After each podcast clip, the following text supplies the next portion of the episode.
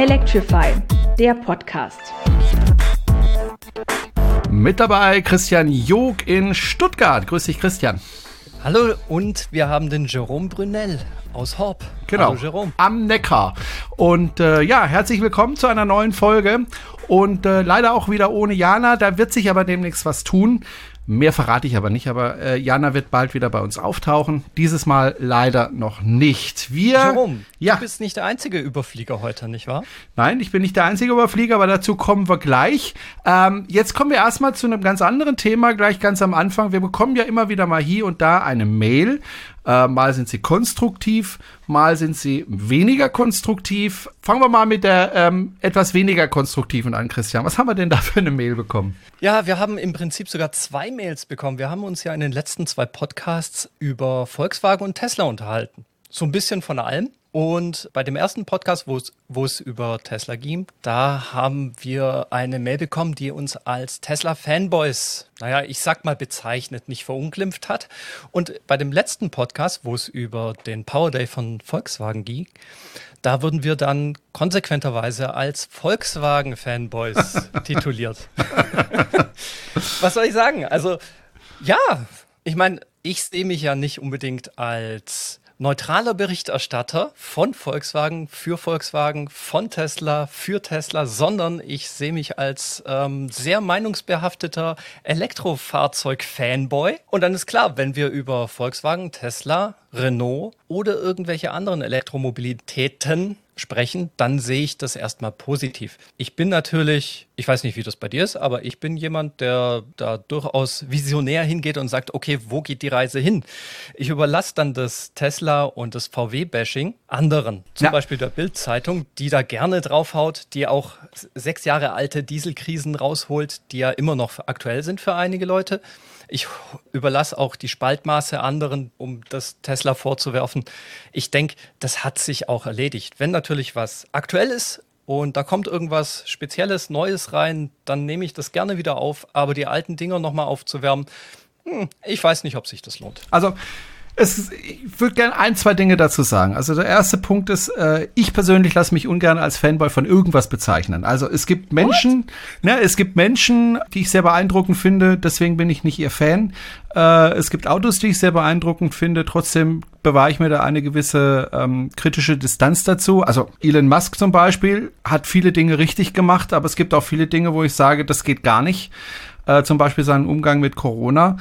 Es gibt äh, Fahrzeughersteller wie VW, wo ich sage, die haben in der Vergangenheit Dinge getan, die gehen gar nicht, ja, also äh, muss man ja nicht nochmal aufwärmen bei VW. Das Ding ist aber, VW ist ein großer Konzern und VW besteht aus sehr, sehr vielen Menschen.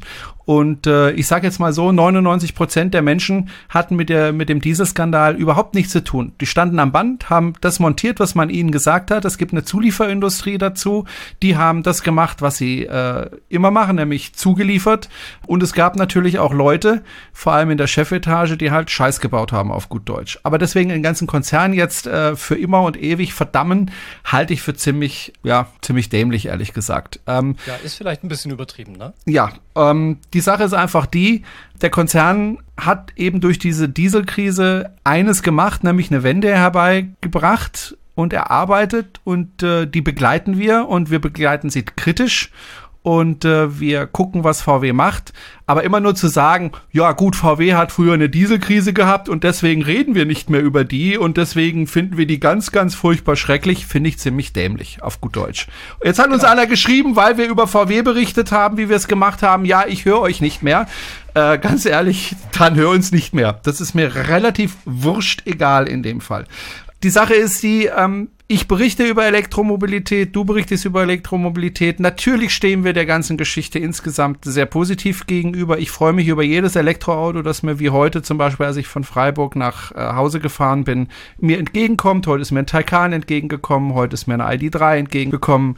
Der eine oder andere Renault ist mir entgegengekommen. Darüber freue ich mich und wenn es immer mehr werden, freue ich mich umso mehr. Ich stehe der Elektromobilität sehr positiv gegenüber. Das heißt aber nicht, dass ich dem Ganzen unkritisch bin. Und so, insofern ist es mein Job, darüber zu berichten, zumindest hier in diesem Podcast. Und wenn der, also ich fand es halt witzig. Eine Woche sind wir äh, die äh, oder zwei Wochen waren wir die die die Tesla Fanboys. Äh, zwei Wochen später sind wir die VW Fanboys. Daran sieht man schon, wie bescheuert das eigentlich ist. Aber Jerome, wir haben doch auch eine positive Mail gekriegt, wo wirklich richtig ähm, positiv kritisch auch. Genau, und zwar der Christian. Und wir freuen uns natürlich, wenn, wenn wir Fehler machen, wenn man uns darauf hinweist oder wenn man uns noch zusätzliche Informationen gibt oder wenn man sich auch einfach mal gedanklich ähm, auslässt zu den Themen, die wir behandelt haben. Deswegen ganz herzliches Dankeschön an den Christian aus Rottenburg. Das ist hier gerade bei mir ums Eck. Der schreibt folgendes. Salut Jerome, schön, dass ihr wieder den Podcast Electrify BW aufleben lasst. Das war eine harte Zeit ohne ihn. Oh ja. Ich wünsche euch viel Erfolg und Durchhaltevermögen alle zwei Wochen. Wir kriegen es hin. Dankeschön. Dankeschön. Ähm, ich möchte gerne den letzten Podcast Quo Vadis VW kommentieren. Da sind dir ein paar kleine handwerkliche Fehler unterlaufen. Also mir mir. Zum einen, Dacia Spring wird in China gefertigt, nicht in Rumänien. Da hatte ich, glaube ich, gesagt, äh, dass das Auto, das wurde bisher ja in China gefertigt und da war ich mir eben nicht sicher, wird äh, der Dacia Spring, der da baugleich ist, mehr oder weniger in China gefertigt oder eben in Rumänien. Er meint in China. Ich habe es jetzt nicht nochmal nachkontrolliert, aber ich glaub's ihm. Und dann hat er was zu dem Preisunterschied gesagt. Ich hatte ja gesagt, so für den Kunden sind es so über den Nagel gepeilt etwas mehr als 1000 Euro. Das stimmt auch so. Aber trotzdem hat er mich darauf hingewiesen, der Preisunterschied Deutschland-Frankreich beträgt nicht 1000 Euro, sondern über 3000 Euro. Hat mir dann nochmal von Next Move ähm, diese Grafik zugeschickt und in der Tat, der Listenpreis in Frankreich ist 16.990 Euro beim Komfortmodell. Der Listenpreis in Deutschland ist 20.490, also 3.000 Euro mehr sogar über 3000. Aber wenn man dann die Förderung abzieht, dann kommt raus, dass in Deutschland man für den Wagen 10.920 Euro bezahlt, aber nach Förderung in Frankreich 12.403. Und da waren eben diese etwas mehr als 1.000 Euro, die ich genannt habe. Ja, Dacia steckt sich da mehr Geld in die Tasche. Das ist schon richtig und verkauft sozusagen der Listenpreis äh, ist deutlich teurer als in Frankreich. Letztendlich aber beim Kunden ist es in Deutschland sogar günstiger als in Frankreich. Da hatte ich dann auch nicht Unrecht. Also wir einigen uns, lieber Christian, äh, wir haben beide recht. Dann hat er mir gesagt, du sprachst im Podcast von einem Kombi BEV von GM, britischer Hersteller. Nun ja, GM, GM äh, äh, äh, Motors. Genau, von einem, ich habe davon gesprochen, dass GM ein britischer Hersteller ist. Natürlich Quatsch, GM ist USA, klar, General Motors. Du meintest, und da hat er recht, MG, und das ist eben die britische Marke, die aber inzwischen zu SAIC Motor in China gehört. Aber danke für den Hinweis, ich hatte einfach die beiden Buchstaben vertauscht. Und dann hat er geschrieben, Ladepark Empfingen. Die Tage habe ich mich mal äh, an den Ladepark Empfingen erinnert. Da waren wir anlässlich des E-Auto-Treffens Horb 2019 zum Spatenstich in Empfingen. Richtig, da war ich ja auch dabei. Da wollte ich mal anschauen, wie der aussieht. Ja, also in Going Electric gesucht und nichts gefunden. Heute, 1,5 Jahre später, gibt's immer noch nichts.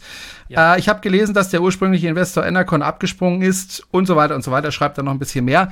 Äh, Fakt ist, ja, Enercon ist abgesprungen. Alles weitere werden wir klären. Das hatten wir sowieso schon geplant und ich habe auch schon einen Interviewtermin. Den kennt der eine oder andere geneigte Hörer von Electrify BW schon, denn er ist nicht das erste Mal bei uns zu Gast, sondern ja schon des Öfteren bei uns gewesen. Ne? Morel Westermann aus der Schweiz, grüße dich. Ja, hallo Jerome, guten Tag, hallo Christian. Schön, dass du wieder dabei bist. Äh, wir wollen über verschiedene Dinge mit dir sprechen und da geht es vor allem nicht ums Fahren, sondern ums Fliegen. Wir hatten das letzte Mal äh, miteinander gesprochen und auch ein längeres Interview gemacht. Da bist du an die Norderney geflogen, beziehungsweise nicht du, aber das Projekt, bei dem du mit dabei warst, da hat ihr den Weltrekordflug vorbereitet. Damals, als wir miteinander gesprochen haben. Wir haben aber genau. danach nicht nochmal miteinander gesprochen, ob das jetzt geklappt hat. Natürlich hat es geklappt. Wobei das Wetter euch da am Anfang doch äh, einen ziemlichen Strich durch die Rechnung gemacht hat, ne? Ja, natürlich hat es geklappt. Das ist eine sehr schöne Formulierung. Also am Schluss äh, ist immer alles gut und wenn es noch nicht gut ist, ist es noch nicht am Ende sozusagen. Da war also nicht zu jedem Moment klar, dass wir das tatsächlich hinkriegen. Und Jerome, vielen Dank für die nette Einführung. Ich habe gerade mal nachgeschaut auf eurem Archiv. Ähm, ich bin inzwischen das dritte Mal dabei. Ja, mindestens. Und wenn man das, äh, ja, nee, ich glaube, soweit ich weiß, ist wirklich das dritte Mal. Wir haben im Juli 2017 mal über den Warenwert von Tesla gesprochen, eines meiner Lieblingsthemen. Da hatte ich äh, mein Model X damals noch äh, relativ neu. Das ist inzwischen verkauft. Was? Ja, Ja, das habe ich inzwischen Kein. Tesla-Fanboy Platz. mehr. Ja, Platz für Neues, würde ich sagen. Ja, was hast du denn stattdessen gekauft? Also wir haben jetzt unseren ähm, Zweitwagen, haben wir ähm, in eine Renault Zoe, natürlich elektrisch, umgewandelt. Und äh, da sich auch meine, ähm, ja, Corona-bedingt natürlich ähm, Aufgabenstellung, berufliche Situation vollständig verändert hat seit 2017, da hatte ich ja noch einen richtigen Job sozusagen bei Microsoft damals, bin ich quer durch die Schweiz und ähm, ja, auch Deutschland gefahren zu den Kunden und zu den Projekten. Da hatte ich ganz andere Kilometerleistung, da hat sich so ein Auto noch richtig gelohnt und viel Spaß gemacht. Und ähm, im letzten Jahr bin ich also sehr wenig gefahren und dieses Jahr wird das wahrscheinlich auch sehr überschaubar. Und die Distanzen, die ich so hauptsächlich zum Flugplatz runterfahre, mache ich jetzt mit dem Velo, mit dem Fahrrad, mit dem Elektrofahrrad und das kann ich in, in locker 20 Minuten runter und 30 Minuten rauf machen. Und ähm, da haben wir überlegt, Mensch, so ein großes Auto, was man praktisch nicht mehr fährt, das macht doch keinen Sinn, weg damit. Sehr und dann habe ich das tatsächlich verkauft, Anfang des Jahres. Und dann haben wir eine Zeit lang wieder unseren äh, Verbrenner gefahren und dann habe ich beschlossen, das geht so nicht. Und dann haben wir eine Runde Renault Zoe gekauft. und ähm, ja, ähm, Anfang nächsten Jahres gibt es dann wahrscheinlich wieder einen neuen Tesla. Okay, weil ich hatte mich einmal über dich gewundert, ehrlich gesagt, das hatte ich so am Rande mitbekommen, dass du hattest ja den gleichen Akku wie ich. Du hattest einen äh, 75er Akku, der ähm, softwaremäßig äh, reduziert war auf 60 Kilowattstunden und äh, du hattest im Gegensatz zu mir, deswegen habe ich mich gewundert, im Gegensatz zu mir hast du den aufmachen lassen für äh, ein paar Öcken, äh, was ich nicht gemacht habe, weil ich mir gedacht habe, das lohnt sich nicht, weil der Unterschied einfach zu gering ist für den Preis. Ja, das stimmt. Also ich habe ja über das Model X, war ja eines der allerersten Model X in Europa und in der Schweiz sowieso, ähm, einen eigenen Blog geschrieben oder den schreibe ich immer noch. Das ist der Model X Erfahrungsbericht Blog. Darunter findet man ihn sicher im Netz und ich kann euch auch ähm, gerne noch den Link äh, in die Shownotes schicken.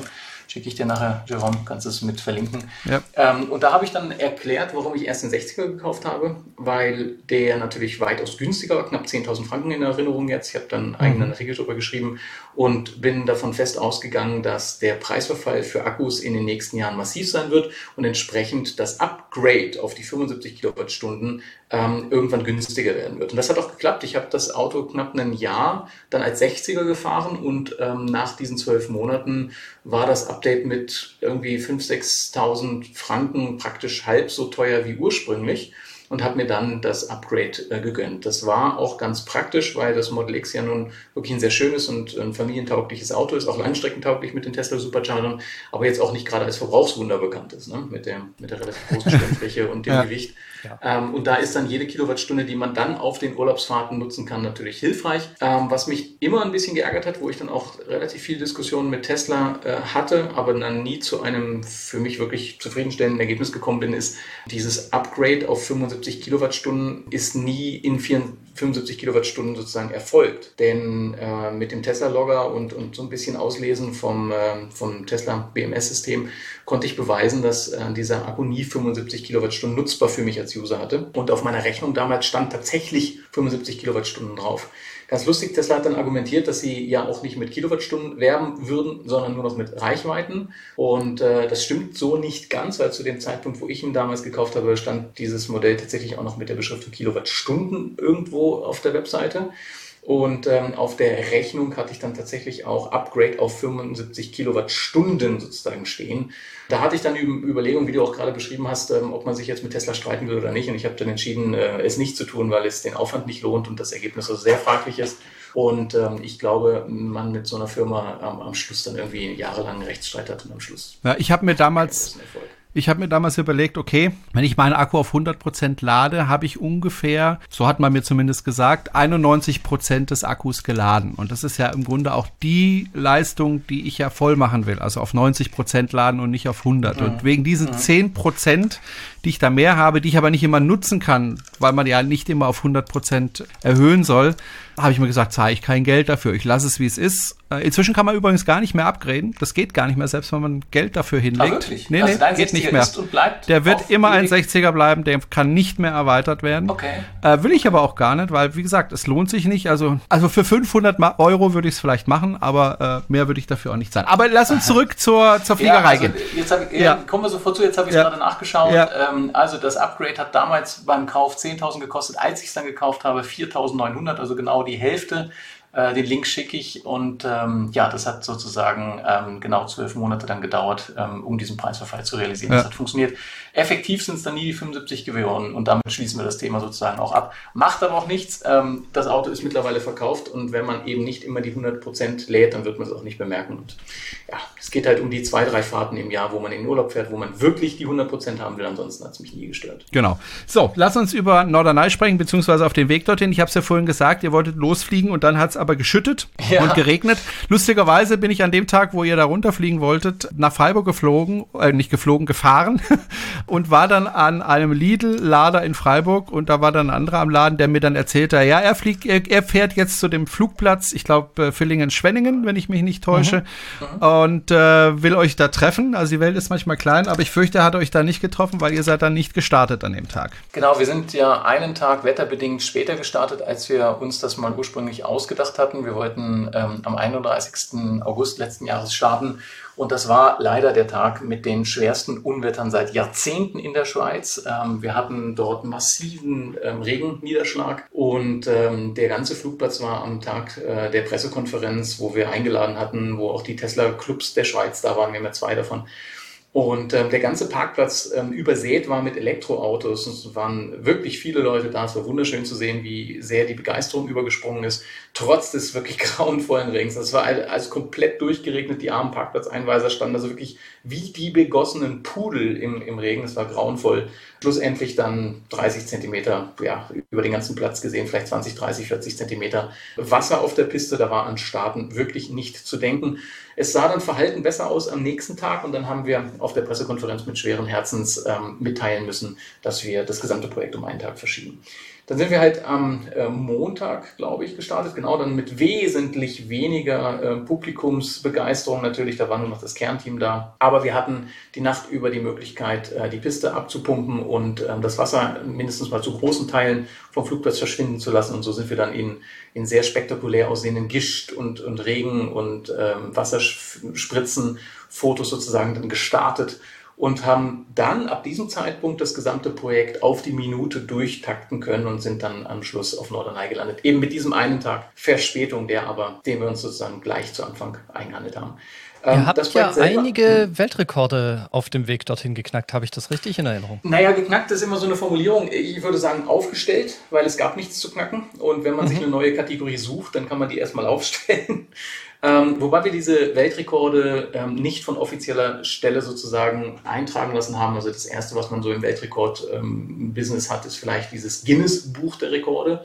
Mit denen hatte ich viel Kontakt und äh, am Schluss uns gegen einen Eintrag ins Guinness-Buch entschieden, weil das enorm teuer ist. Dieses ja. Guinness-Buch-Ding ist nichts anderes als eine Marketing-Veranstaltung, ähm, um ihren Brand, also dieses Guinness Book of Records, zu vermarkten, das ja jedes Jahr eben vielleicht so ein Weihnachtsgeschenk-Ding ist oder so. Und diese Marke Guinness World Records äh, lässt sich einen Eintrag in ihr Buch bezahlen. Nicht, wenn du jetzt persönlich, was weiß ich, äh, Bierdeckel jonglieren oder sowas anbietest. Ähm, das ist so ein persönlicher Rekord, den kannst du kostenfrei eintragen lassen. Aber sobald es etwas mit einem Produkt zu tun hat, und in diesem Fall sind wir mit einem ersten Serienprodukt geflogen, also wirklich Seriennummer 3 dieses Flugzeuges von dem Hersteller Pipistrel, und das Produkt heißt ähm, Velis Elektro, also das erste, weltweit erste Elektroflugzeug, was du einfach so von der Stange kaufen kannst, Serienprodukt. Und damit hat die Firma Guinness Book of Records beschlossen, es wäre eine Art von Marketingveranstaltung oder eine Werbeveranstaltung, war es übrigens nicht. Wir haben kein Geld von Pipistrel bekommen, nichts davon, gar nichts, also wirklich überhaupt keine Unterstützung.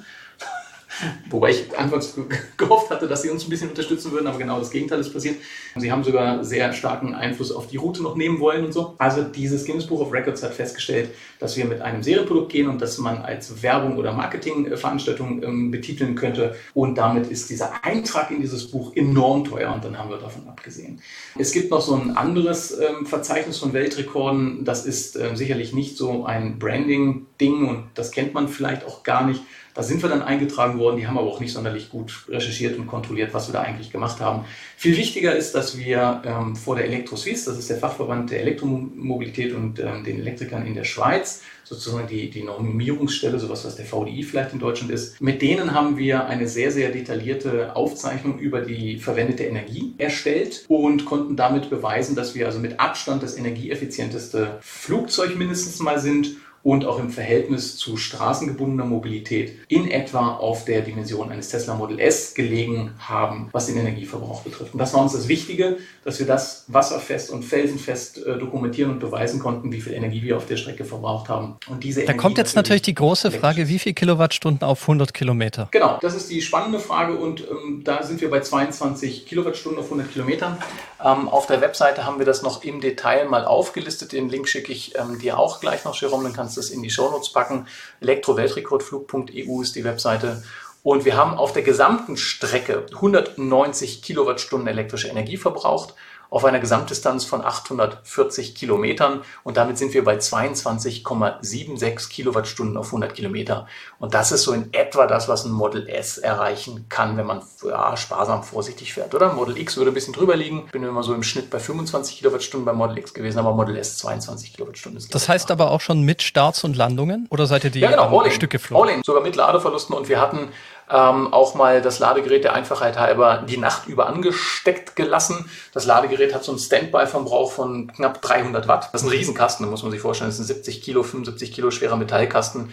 So ein richtiges Gleichstromladegerät, portabel, ist da relativ zu betrachten. Und die Bodencrew, ähm, Malik und Tom und ähm, Christian und Stefan ähm, haben dieses Ladegerät also irgendwie 22 Mal aus dem Kofferraum rein und rausheben müssen aus dem Model S. Die, haben, die wissen also sehr, was sie getan haben. Vielen Dank nochmal dafür. Ohne Bodencrew wäre das alles nicht möglich gewesen. Nein, aber die, die entscheidende Zahl ist ähm, für Elektromobilisten 22,76 Kilowattstunden auf 100 Kilometer. All in, also mit Steig, Flug, Start und auch Landung. Wobei die Landung so ein bisschen das ist, was man so ausrollen von der Ampel sehen würde. Da brauchst du natürlich für den Sinkflug praktisch keine Energie. Was aber schade und, ist, ist, dass du da eben auch nicht rekuperieren kannst bis jetzt. Genau, das ist leider noch ein Thema, was offen ist. Und zwar ist das nicht vom Hersteller. Der hat das sehr wohl schon vorgesehen. Der Propeller für dieses Flugzeug ist auch schon rekuperationsoptimiert. Also der ist ähm, von der Auslegung her eine Mischung aus Steigleistung, Rekuperationsleistung und Reiseflug. Also es ist ähm, kein Verstellpropeller. Es ist kein Verstellpropeller, es ist ein hm. fixes ähm, Blatt, ein Dreiblattpropeller. Und ähm, diese, ja, ich sag mal, dieser Kompromiss zwischen all diesen Flugphasen ist natürlich keine Optimierung in zum Beispiel Reiseflug oder Steigflug. Aber dieses Flugzeug soll ja vor allem auch in der Platzrunde für die Pilotenausbildung verwendet werden. Und da ist dieser Kompromiss, glaube ich, eine ganz gute Wahl, weil ein solches Standard-Missionsprofil für dieses Flugzeug eben aus Steigflug, ein bisschen Platzrunde und einem Sinkflug besteht und ähm, man also nicht auf maximale sagen wir, Effizienz im Reiseflug geplant hat oder ähm, Steigleistung optimiert hat, solche Themen. Die Rekuperation ist im Moment einfach noch nicht erlaubt, weil die Zulassung das noch nicht vorsieht bzw. ermöglicht, weil man grundsätzlich mal davon ausgeht, dass Akkuladen gefährlich ist und alles, was gefährlich ist, möchte man im Flug nicht. Und solange man noch nicht beweisen konnte, dass das Aufladen eines Akkus im Flug ungefährlich ist, ist das Rekuperieren im Moment nicht erlaubt und damit auch nicht aktiv, wohl aber in allen ja, Softwaremodulen von diesem Flugzeug und eben auch schon in der Hardware im Propeller vorgesehen. Es wird ein sehr spannender Aspekt, weil Sinkflug in diesem Flugzeug heißt nicht nur, dass du Energie zurückgewinnst, sondern dass du auch aktiv bremsen kannst. Und das ist vielleicht eine der fliegerischen Herausforderungen von dem Flugzeug. Das hat im Moment keine Bremse. Also es gleitet sehr, sehr gut und macht damit ähm, Landeanflüge schon ein wenig interessanter. Na gut, da muss er halt ein bisschen slippen und äh, dann wird das schon. genau, das machen Motorflieger aber relativ selten. Slip ist ja dieser Seitengleitflug. Segelflieger von früher kennen das noch sehr gut, wo man den Rumpf querstellt zur Flugrichtung und damit die, genau. ähm, den Luftwiderstand erhöht und damit die Bremsleistung sozusagen generiert. Das ist Bei Autos heißt es Drift. genau, bei Autos würde das Drift bedeuten, genau. Nein, also ähm, ja, man kann das machen mit dem Flugzeug und ähm, es ist auch ein mögliches oder womöglich auch zugelassenes Manöver, das weiß ich gar nicht. Nee, nee, das ist zugelassenes Manöver, klar. Habe ich oft gemacht. Das ist immer dann, wenn man die Passagiere beeindrucken will, beim Landeanflug stellt man das Flugzeug einfach mal quer. Dann schaut nämlich nicht die Nase nach vorne, sondern eine der beiden Flügel. Und das ist äh, sehr eigenartig, wenn man das das erste Mal erlebt. Aber es ist sehr effektiv zum Bremsen, wobei das Flugzeug, was ich geflogen habe, war eben eine Mischung aus Motor- und Segelflugzeugen. Motor Motorsegler eben, mhm. ähm, den es aber auch als Motorflugzeug gibt. Eine Diamond äh, Dimona war das. Da hatte ich aber auch äh, Bremsklappen. Auch Bremsklappen hatte Pipistrel nicht? Naja, in dem Elektroflieger nicht, weil man davon ausgeht, dass man später mal mit der, der Rekuperation bremsen mhm. kann. Die ähm, Verbrennungsmotor-Variante, die Virus heißt dieses Flugzeug, ist also praktisch die gleiche Hülle, äh, nur ein anderer Motor, die hat äh, Bremsklappen. Okay, weil ich verstehe auch nicht, warum da kein, kein äh, Verstellpropeller ist. Wollte man da Kosten sparen oder weil ich fand es wäre angenehm, einen Verstellpropeller zu fliegen, weil im Start kannst du den eben sehr steil stellen und äh, im Reiseflug dann wieder ein bisschen flacher. Das war einfach von dem Energieverbrauch äh, fand ich das sehr optimal. Ist halt ein bisschen mehr Arbeit für den Piloten, weil er dann immer überlegen muss, wie muss ich den Propeller jetzt einstellen. Aber wenn du da mal auf Reiseflug gegangen bist, hast du deine Werte gewusst und hast es dann dementsprechend eingestellt und hattest dann einfach einen günstigen Verbrauch. Mhm. Also den, ähm, die Superdemona, die du gerade angesprochen hast von der Firma Diamond, ist ja auch ein TMG, also ein Touring-Motorglider. Genau. Ähm, der hat einen Verstellpropeller, aber die typische Velis Elektro ist vor allem ein Schulflugzeug. Da will man es so simpel wie möglich haben. Da soll der Pilot erstmal anfangen, fliegen zu lernen, bevor er mit verschiedenen Hebeln im Cockpit noch beschäftigt ist. Und ähm, für dieses Einsatzprofil von dieser ähm, Pipistrel Velis Elektro, nämlich einmal um die Platzrunde fliegen und da ein paar Kurven üben und geradeaus fliegen üben, ist natürlich ein Propell Verstellpropeller ähm, auch ein Gewichtsthema. Und Gewicht ist bei Elektroflugzeugen im Moment noch das limitierende Thema, denn die ähm, Velis Elektro ist ein Flugzeug, also ein Light Sports Aircraft LSA, äh, auf 600 Kilogramm maximales Abfluggewicht zugelassen. Und ich denke mal, dass das sehr, sehr knapp gewesen wäre, praktisch unmöglich gewesen wäre, dort noch einen Verstellpropeller mit seiner Hydraulik und Mechanik und so unterzubringen. Der Unterschied von zum Beispiel der Verbrennervariante zu der Elektrovariante ist auch kein Gesamtrettungssystem. Der Verbrennervariante hat sogar so ein raketengetriebenes ähm, Fallschirmrettungssystem. Und das wiegt ja auch wieder ein paar Kilo. Und auch das haben sie beim Elektroflieger weggelassen, um genau auf diese 600 Kilo Abfluggewicht zu kommen. Also man sieht, wie knapp dieses Flugzeug in der heutigen Zeit so an den Zulassungsgrenzen, die es heute gibt, entwickelt wurde. Aber wir haben dieses Flugzeug für unseren Weltrekordflug ähm, natürlich mal an die Grenzen gebracht und sind ähm, damit wirklich über Land geflogen, was also sehr, sehr unüblich war. Und das war auch die größte Sorge vom Hersteller. Ähm, dieses Flugzeug war dafür nie gebaut worden und auch nicht wirklich geplant worden, dass man damit wirklich von A zu B fliegt. Und ähm, wir haben halt ja dann die Reichweite auch mal so ein bisschen auf die Kante genäht. Das würde man äh, mit dem Elektroauto vielleicht ähm, ja auch machen. Hypermiling sind ja so Themen aus den letzten Jahren immer mal wieder gewesen, dass man mal auf null Kilometer an der Ladestation ankommt. Aber das Schlimmste, was beim Elektroauto passiert, dass es einfach stehen bleibt. Ne? Dann steigt man aus und dann muss man sich halt überlegen, wie man das Ding dann von der Straßenseite wieder wegzieht. Aber ansonsten passiert ja nichts. Wenn ein Flugzeug der Treibstoffenergie sozusagen ausgeht, dann bleibt mal der Propeller stehen und dann hast du nicht so viele Optionen mehr. Klar, es fällt nicht vom Himmel, man kann damit noch gleiten, aber dann wird es ein bisschen ungemütlicher. Also ist so Hypermining mit Flugzeugen natürlich noch so eine andere Geschichte. Und deswegen habe ich auch selber das Flugzeug natürlich nicht geflogen, sondern ein super erfahrener Pilot, der Marco Buholzer, mit vielen, vielen tausend äh, Stunden auf verschiedenen Flugzeugmustern, auch IFA und alles Mögliche. Einer der erfahrensten Elektropiloten, die man, glaube ich, weltweit im Moment kriegen kann und der konnte die Grenzen von diesem Flugzeug natürlich mit einer besseren Sicherheitsmarge ausloten, als ich das je getan hätte. Die Kollegin, nee, nicht Kolleginnen, jetzt fange ich schon an hier zu gendern, die Kollegen vom Clean Electric äh, Podcast, Gruß an dieser Stelle auch an die Jungs, äh, haben ja schon darüber berichtet, über deinen oder über euren Flug. Äh, am 20. September ist die Folge veröffentlicht worden. Da hast du ja darüber erzählt. Vielleicht nur die Highlights auf der Strecke, bevor wir dann nämlich zu deinem neuen Projekt kommen. Genau. Das eine Projekt ähm, wäre natürlich halb so lustig, wenn es nicht was Folgendes draus geben würde.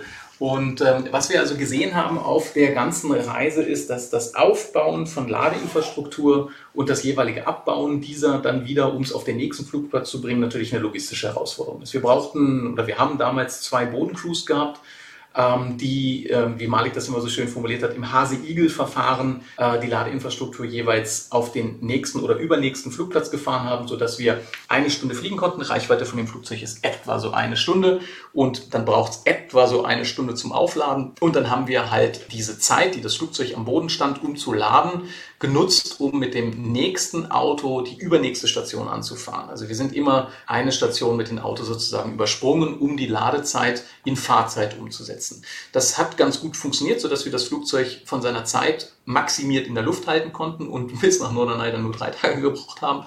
Aber äh, ist natürlich ein Riesenaufwand. Äh, war auch im Vorfeld ein Riesenaufwand, auf jedem Flugplatz festzustellen, hat es dort Drehstrom, kommen wir da dran, kann man in dem Abstand von der Drehstromsteckdose und den Kabeln, die wir haben und nutzen können, dann auch das Flugzeug dahin bringen und hinstellen. Da hatten wir also die wildesten Ideen und ein Kollege von uns hat dann halt noch äh, festgestellt, ja, wenn das auf dem Flugplatz nicht klappt, erkenne da einen Kollegen, der ist nur über die Bundesstraße auf der anderen Seite, hätte er da eine Autowerkstatt, der hätte sicher Drehstrom, das, Auto, das äh, Flugzeug ist dann nicht so schwer, dann schieben wir das halt über die Bundesstraße rüber zu seinem Kollegen. Und solche Ideen cool. entstanden dann, ja, wäre ein Worst-Case-Szenario gewesen, hätte man machen können. Den Flieger kannst du locker zu zweit schieben, kein Problem. Aber das ist natürlich dann auch wieder etwas unhandlich, so ähm, ja, 10, 10,5 Meter Spannweite über die Bundesstraße ist dann doch irgendwie ein bisschen mühsam. Wir haben also einen riesen, riesen Support von der Community gehabt und ich denke auch ähm, Leute aus deinem Umfeld, ähm, die vielleicht auf dem, äh, auf deinem Treffen ein Horb sind oder auch Electrify BW hören und so. Also die ganzen Elektro-Enthusiasten haben dieses Projekt sehr getragen, was uns einen Riesenspaß gemacht hat. Vielen Dank nochmal dafür. Ohne die ganzen Besucher auf den Flugplätzen, von denen du ja auch gerade berichtet hast, Jerome, wäre es ja längst nicht so lustig gewesen. Wir haben vielleicht so als übergeordnetes Highlight ein wenig die Zukunft verteilen können. Und das war wunderschön zu zeigen, dass man mit dem Elektroflugzeug schon heute sowas machen kann. Gut, der Aufwand ist groß, aber es geht. Und dass man die Menschen am Boden natürlich mit diesem Flugzeug begeistern kann, zu zeigen, hey, wir fahren zwar schon elektrisch, aber wir können auch heute schon, also 2020, schon elektrisch fliegen, was die meisten Menschen sich dann also überhaupt noch nicht vorstellen konnten. Und ähm, auf den Flugplätzen haben wir die Ladeinfrastruktur dann temporär aufgebaut und das ähm, hat soweit auch wirklich hervorragend funktioniert. Wir haben fast nirgendwo, bis auf eine Ausnahme, haben wir keine Landegebühr bezahlt, weil wir halt so ein Spezial, äh, ich sag mal, Flugzeugprojekt waren, Weltrekord drüber geschrieben war. Und wir haben auch an keiner einzigen der Punkte den Strom bezahlen müssen. Wir sind also für das gesamte, äh, ich sag mal, Projekt fliegerischerseits eingeladen gewesen. Das war natürlich klasse. Vielen Dank dafür. Und ja, die Highlights waren vielleicht ähm, an den Übernachtungsstationen in Bad Dürkheim hatten wir eine riesen Party machen können, dann gewitterlich äh, abends wieder Regengüsse wie verrückt. Aber trotzdem haben wir uns da den Spaß nicht äh, nehmen lassen und haben bis spät in die Nacht dann noch mit den Leuten zusammengesessen, gefachsimpelt und Spaß gehabt. Und in Münster haben wir ein ähnliches Event gehabt, wo ähm, also wirklich der ganze Parkplatz voller Elektroautos war und wo die Menschen ähm, uns äh, auf dem Vorfeld wirklich das Flugzeug anfassen konnten und auch verschiedene Fernsehsender und Radiosender und alles Mögliche war dabei. Es war wirklich klasse und das ja, vielleicht finale Highlight war dann die Landung auf Norderney, wo wir von der Freiwilligen Feuerwehr Norderney sogar mit so einem Wasserbogen begrüßt wurden. Hui. Und dieser, ja, Jerome sagt hui, weil er weiß, dass das die höchste Ehre ja. ist, die ein Flugzeug und seiner Crew zuteil werden kann. Und es ist wunderschön, dass irgendjemand äh, dran gedacht hat, die zu organisieren. Und die haben dann halt ihre große äh, Wasserkanone dort genutzt, um uns diesen Wasserbogen spritzen zu können, wo wir dann drunter durchgerollt sind. Es gibt ein wunderschönes Bild auf der Webseite davon, ist sicherlich eines der Highlights gewesen.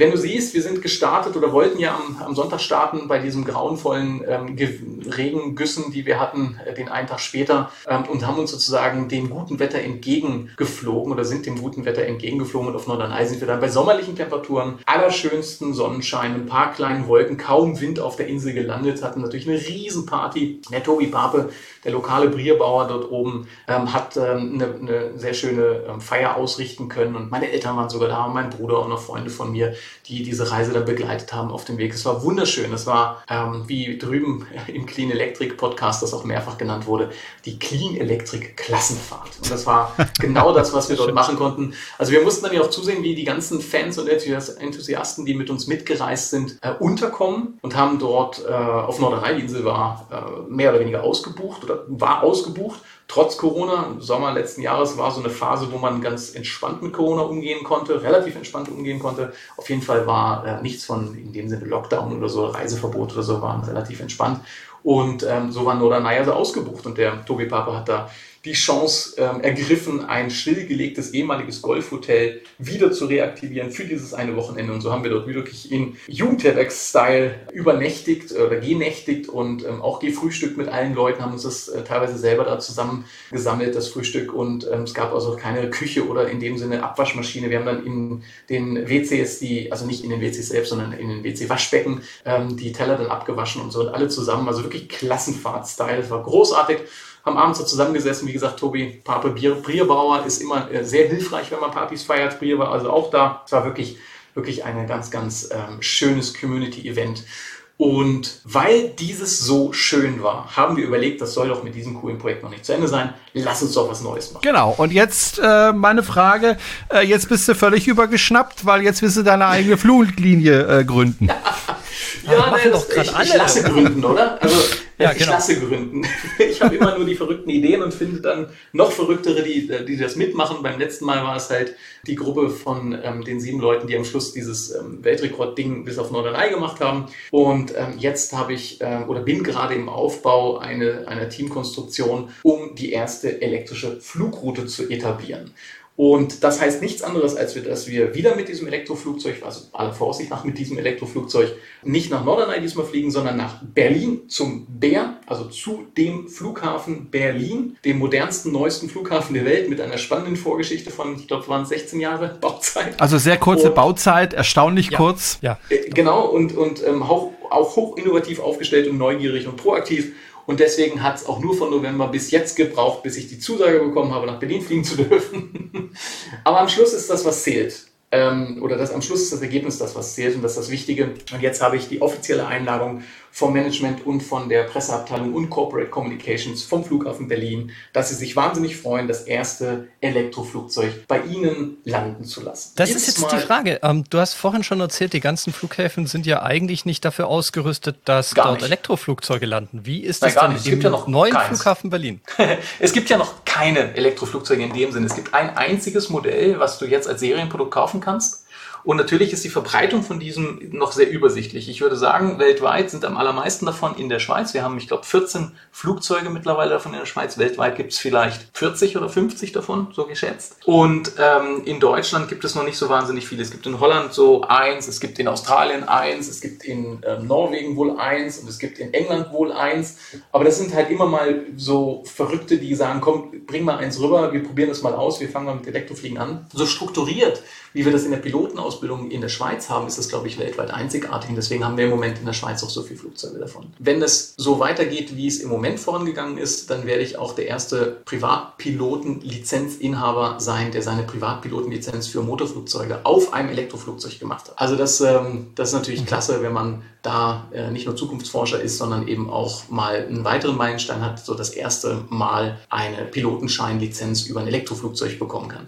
Natürlich fliege ich im Moment Pioniere. auch noch Verbrenner. Echte Pioniere. Ja, sozusagen. Ähm, war über den Winter auch ein bisschen spannend, weil ihr kennt das ja, Akkus äh, in Kälte und im Winter sind halt immer schwierig und ich habe den Winter über meine Ausbildung gemacht. Ähm, das war dann wieder spannend, hat man zwischendurch auch eine Heizung dafür konstruiert, damit man morgens um 8 bei minus 6 Grad, 8 Grad, 10 Grad den Flieger dann auch nutzen kann. Den musste man vorheizen und so. Das war also alles ein bisschen spannender, als es vielleicht sein müsste, aber so ist das halt mit neuer Technologie. Und was wir jetzt machen, ist die erste elektrische Flugroute aufbauen. Das heißt, die Ladeinfrastruktur, die es braucht, um dieses und spätere Elektroflugzeuge aufzuladen, werden wir fix installieren. Und dafür suche ich im Moment nicht nur die Flughäfen, die bereit sind, diese Ladeinfrastruktur ähm, auf ihr Vorfeld zu stellen oder im Hangar zu stellen und das entsprechend auch zu publizieren, also in diesem Luftfahrerhandbüchern zu publizieren, dass das möglich ist, sondern eben auch die Leute dafür zu begeistern, das dann auch zu nutzen. Und das wird dann im nächsten Schritt sein, Flugschulen zu begeistern, auf Elektroflugzeuge umzusteigen, um Lärmreduktionen zu ermöglichen und Emissionsreduktionen zu ermöglichen. Und das ist ja, das sind die zwei wichtigsten Faktoren fürs Elektrofliegen in der jetzigen Ausbaustufe, also für Pilotenausbildung,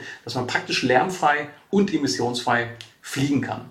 Im Gegensatz zu dem, was Jerome noch zu gut kennt. Ich meine, die Dinger verbrauchen nicht nur Treibstoff, Benzin oder Kerosin, sondern auch noch meistens dann verbleiten Treibstoff und davon so etwa 20 bis 40 Liter die Stunde, je nachdem, was für Flugzeuge man so fliegt. Ja, da war der Vorteil bei der Dimona, die ich geflogen bin, die hat kein bleifreies, äh, die hat bleifrei geflogen, zum einen und zum zweiten hatte die einen Verbrauch, ich glaube von 16 Liter pro Flugstunde und kam damit aber 170, 180 Kilometer weit, also einen wirklich guten Verbrauch. War mir auch damals sehr wichtig. Ja, die Dimona würde ich jetzt mal so über den Daumen auf 20 Liter. Na, ähm, es ist weniger tatsächlich. Nee, es ist tatsächlich. Also wenn man sie vorsichtig fliegt mit 170, 180, du kannst sie natürlich schneller fliegen, dann verbraucht sie dementsprechend mehr, das ist klar. Ja, Nur genau, also, Rückenwind. Ja, Rückenwind hilft immer. Rückenwind hilft immer. Äh, ja, also so, so, grob über den Daumen kann man mal mit äh, 20 Litern rechnen, da liegt man immer auf der richtigen Seite und, und ähm, hat nicht zu wenig Sprit dabei. Aber das zeigt eben auch, wie viel Energie diese Dinger brauchen und ähm, die Pipistrel Velis Elektro, ähm, wenn man damit ja, eine ganze Stunde schaffst du nicht ganz, aber 45 Minuten fliegt, dann hast du äh, weniger als 22 Kilowattstunden Strom verbraucht. Und wenn du den so mit, ähm, was habt ihr in Deutschland, 30 äh, Rappen ja, Wie heißt das? 30 Cent. Cent, Cent, Cent heißt das bei uns. Genau. Rappen. Ähm, wenn Wir du haben so noch keine 15 oder 8, Pferde. Genau. Dann hast du so 5,40 Euro Strom reingeladen. Das ist natürlich äh, ein Gamechanger. Das ist da immer die, die Treibstoffkosten, die massiv günstiger sind. Auf der anderen Seite ist der Lärm und dieser Fluglärm ist halt immer so das Thema. Niemand will eigentlich Fluglärm haben. Also weder am Flugplatz, wenn du auf der Terrasse sitzt und da gibt es ja oft so Restaurationsbetriebe, Terrassen, Cafés. Immer wenn du dann mit deinen Freunden da zusammensitzt und dich nett unterhältst, am Sommertag da stehst und, und Kaffee trinkst, in dem Moment, wo der Flieger an dir vorbei startet, redest du nicht. Die zehn Sekunden, wie der startet, redest du nicht. Und dann brummen die ja um den Flugplatz immer rum und man hört es also die ganze Zeit sehr präsent. Das ist auch das schöne Bild, wenn du so am Samstag oder am Sonntag bei bestem Wetter im Frühling, Sommer draußen sitzt, auf deiner Terrasse und genießt, wie der Fluglärm über dir stattfindet. Das ist nicht so schade. Also das ist nicht so schön. Ich sage immer, wenn zwei fliegen oder vier fliegen, sind zwei oder 300 unten genervt. Das kann man ja auch ändern.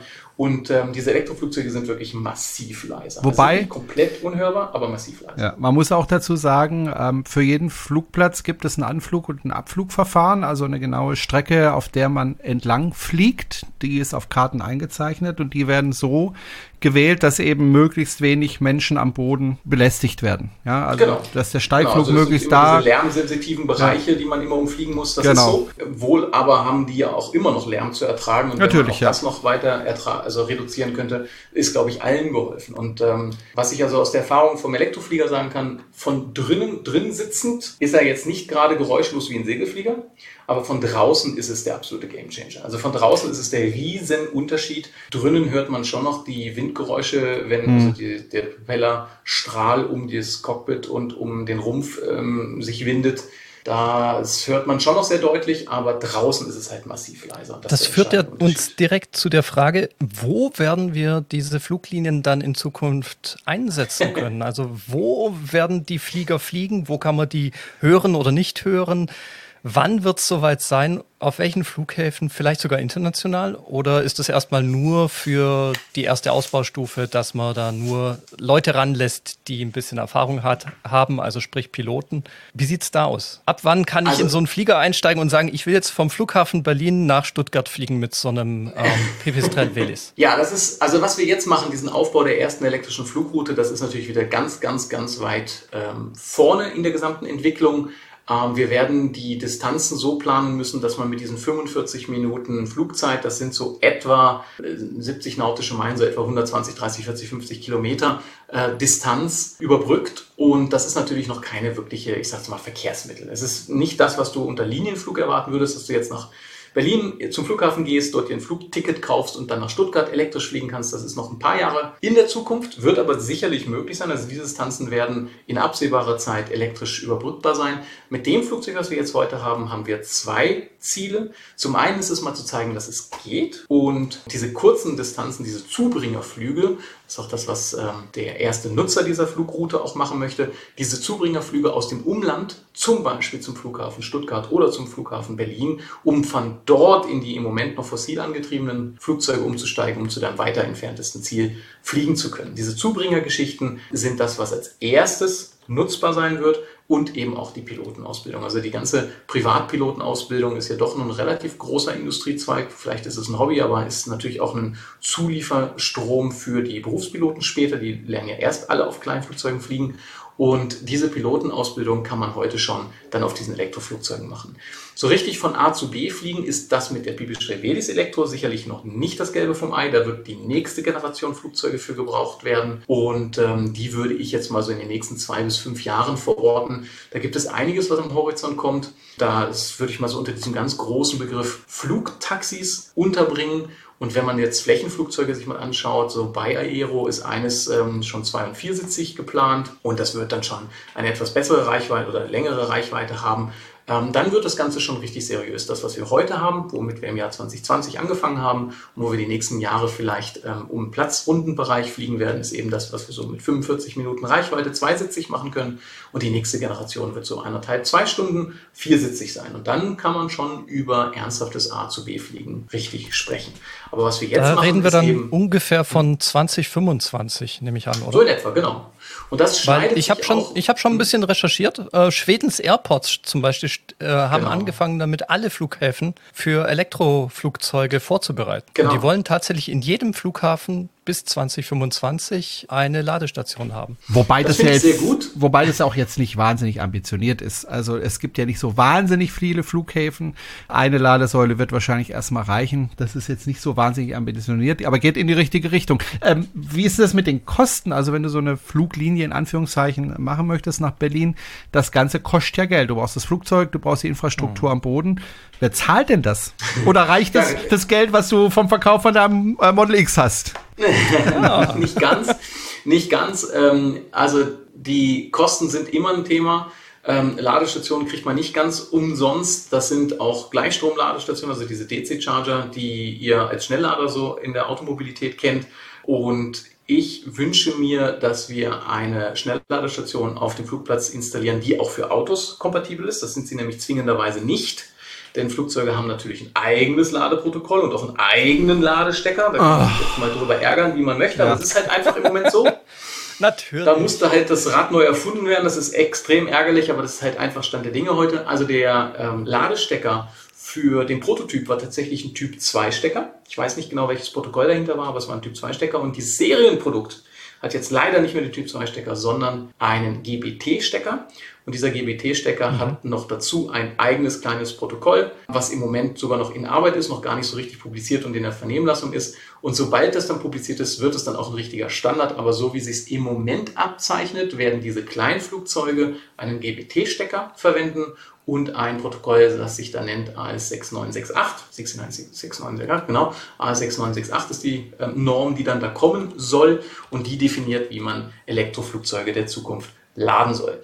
Natürlich ist das keine Raketentechnik, Gleichstromladung und ähm, ein anderes Protokoll in eine Ladestation zu bringen, ist ja nicht mehr als ein Stück Software, so dass sie erkennt, okay, äh, Ladestecker 1 ist halt dieses Protokoll und Ladestecker 2 ist von mir ist ein CCS-Protokoll und genau das möchte ich in den Ladestationen, die wir dort auf den Flugplätzen ähm, installieren, auch sicherstellen, dass man so lange noch so furchtbar wenig Elektroflugzeuge vorbeikommen, diese hochwertige Infrastruktur, und das ist, ich meine, ist ja super wertvolle Infrastruktur, nicht nur vom Geld, sondern auch vom, vor allem vom Nutzen, dass man die auch für Autos nutzen kann. Und wir denken oder ich denke, dass man dieses Projekt aus drei verschiedenen Quellen finanzieren kann und da bin ich auch gerade dran. Das erste ist natürlich Sponsoring, dass Firmen sagen, jawohl, wir wollen unseren ähm, elektrischen Fuß in die Tür der Zukunft der Luftfahrt bekommen auf diesen Flugplätzen auf der Route von Zürich bis nach Berlin. Da gibt es ja einige und das muss auch nicht direkt geradeaus sein, kann man auch ein bisschen links und rechts abbiegen. Das werden wir nach Bedarf und Interesse der Flughäfen machen.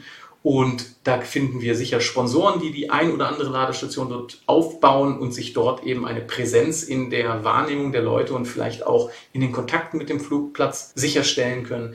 Das Zweite ist, ich hoffe ein bisschen auf äh, Fördermittel aus verschiedensten Quellen, die Bundesmittel sein könnten, die vielleicht regionale Ländermittel sein könnten. Vielleicht hat auch der ein oder andere Flugplatz so ein, ähm, so ein ähm, Klimawandelbudget oder ein Elektrifizierungsbudget, wo man vielleicht reingreifen kann.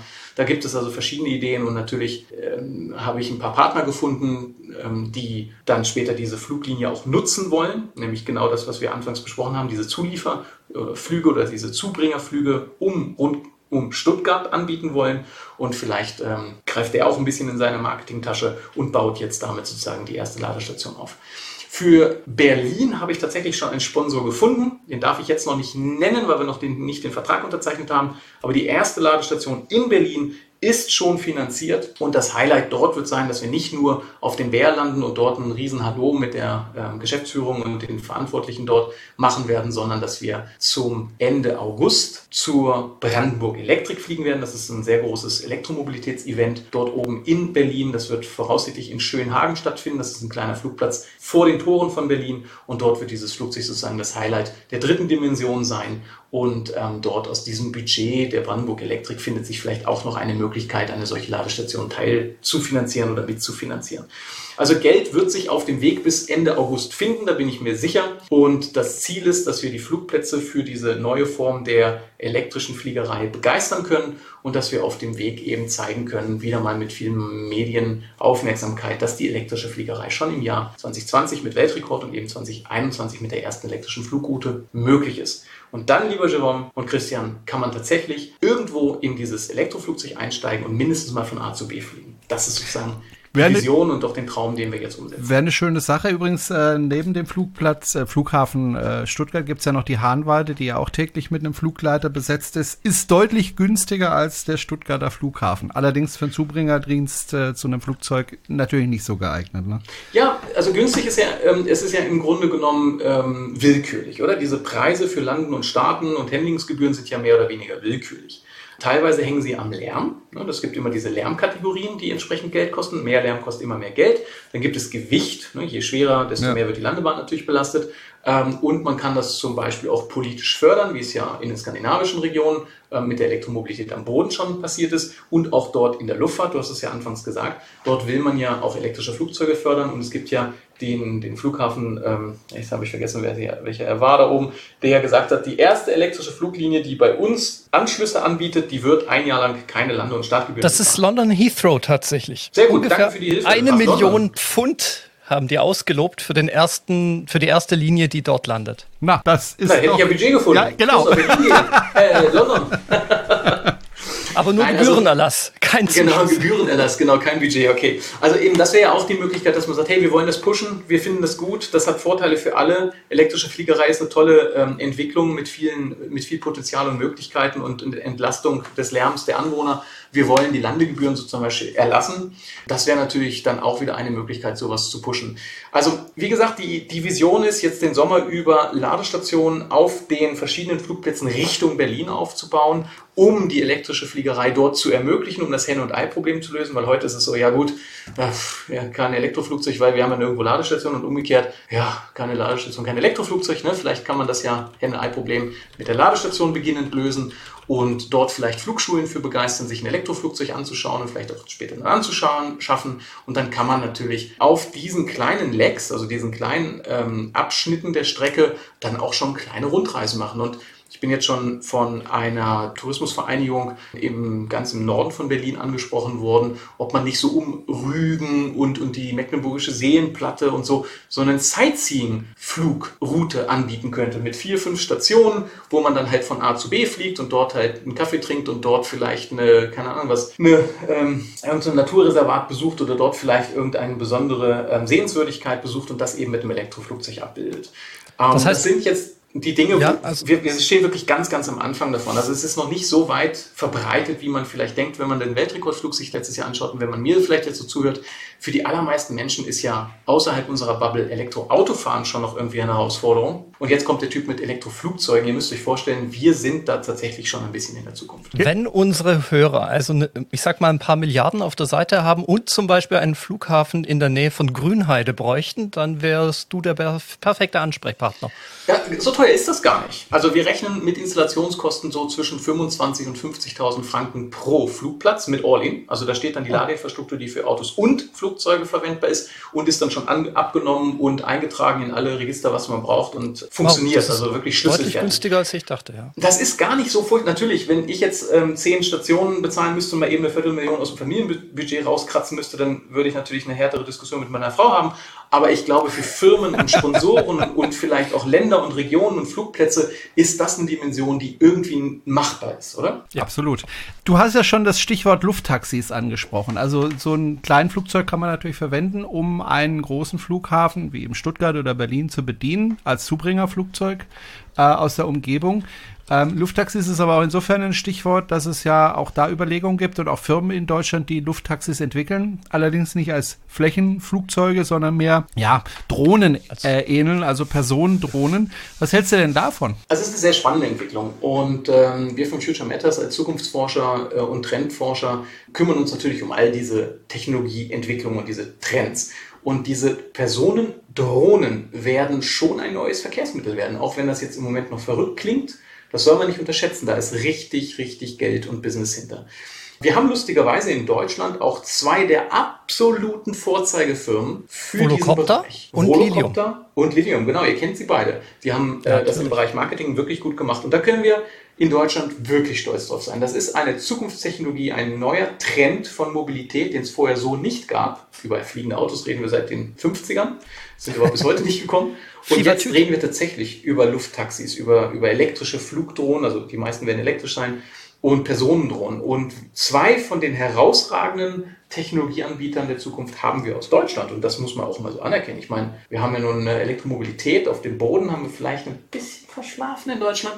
Aber das Thema aus der Luft, würde ich sagen, sind wir vorne dabei. Und da können wir auch mal stolz drauf Wobei, wobei ich mich wirklich frage, äh, ob das wirklich so positiv ist, wie, wie das immer gesagt wird. Also ich finde es eine sehr, sehr interessante Art zu reisen, vor allem weil es eben Senkrechtstarter sind. Äh, wir kennen das ja vom Hubschrauber, wir, wir, kennen auch vom Hubschrauber, dass ein Hubschrauber äh, relativ laut ist. Ich lag mal im Krankenhaus in Freiburg und ähm, da gibt's einen Hubschrauberlandeplatz direkt am, am, am, am äh, Krankenhaus und wenn Wochenende war, dann wurden ganze Motorradfahrer eingeliefert. Also so alle zwei Stunden spätestens war ein Motorradfahrer da im, im Hubschrauber. Das war sehr, sehr laut. Und wenn ich mir meine Drohne anhöre, wie laut die ist, die ist nicht wesentlich leiser als ein Hubschrauber, habe ich so das Der Gefühl. Volocopter ist ja auch über Stuttgart schon geflogen. Also wer da okay. vor Ort war, konnte den Volocopter-Testflug auch hören.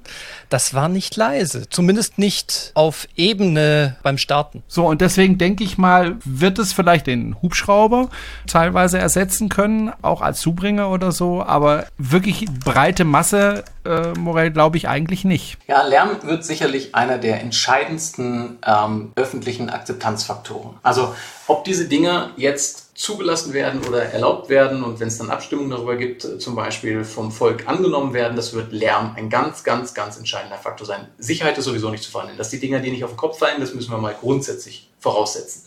Aber die Lärmthematik wird sicher ganz spannend, wobei Lärm ja, ist nichts anderes als Schallwellen und Schallwellen sind Physik.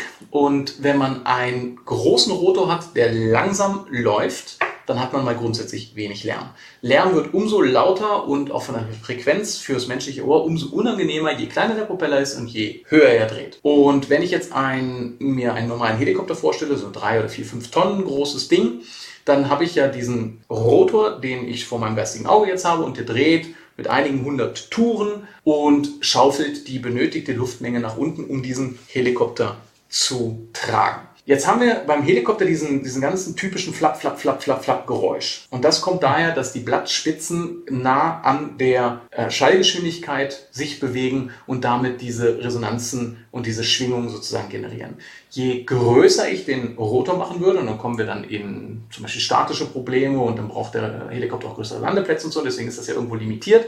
Aber würde ich den jetzt mal im, im gedanklichen Raum unendlich groß machen, dann könnte der unendlich langsam laufen, dann wäre er unhörbar. Wenn ich jetzt das andere Extrem nehme, den Lilium Jet, der hat diese ganzen kleinen, ich glaube es sind 36 kleine Turbofans, das sind Elektromotoren Impeller, also Propeller, so kleine Rotoren, die in einem Gehäuse drin sind, wie, wie eine Turbine und die Luft nach hinten blasen oder nach unten blasen in diesem Fall und die haben einen relativ kleinen Querschnitt. Wenn man davon ausgeht, dass der Liliumjet auch so 3, 4, 5 Tonnen wiegt, dann muss ich halt über diesen sehr kleinen Querschnitt die gleiche Luftmenge nach unten blasen wie der große Helikopter auf seinem großen Rotorkreis. Und dann muss also die Luftgeschwindigkeit sehr viel höher sein. Wenn ich die gleiche, ähm, den gleichen Auftrieb generieren möchte, dann muss halt die Geströmungsgeschwindigkeit höher sein.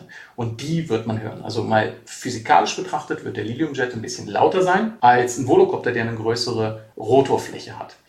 Und daran kann ich auch diese ganzen Konzepte auf den ersten Blick, wenn ich eine Zeitung aufschlage oder eine Webseite aufschlage und ein Konzept sehe, dann kann ich mal sehen, okay, wie groß sind die Rotorblätter und wie schnell werden die in etwa drehen müssen, um das Ding, was da dran hängt, tragen zu müssen oder tragen zu können. Und daran kann ich in etwa die Strahlgeschwindigkeit bzw. die Flächenbelastung aus ja, abschätzen und mal einschätzen, wie laut so ein solches Fluggerät werden wird. Dann haben wir noch Lärm, ist auch immer Interferenzen immer. Wenn ich also mehrere Propeller habe, die zum Beispiel den verwirbelten Luftstrom des vorhergehenden Propellers erwischen, dann werden die lauter sein als welche, die in ruhiger Luft drehen können.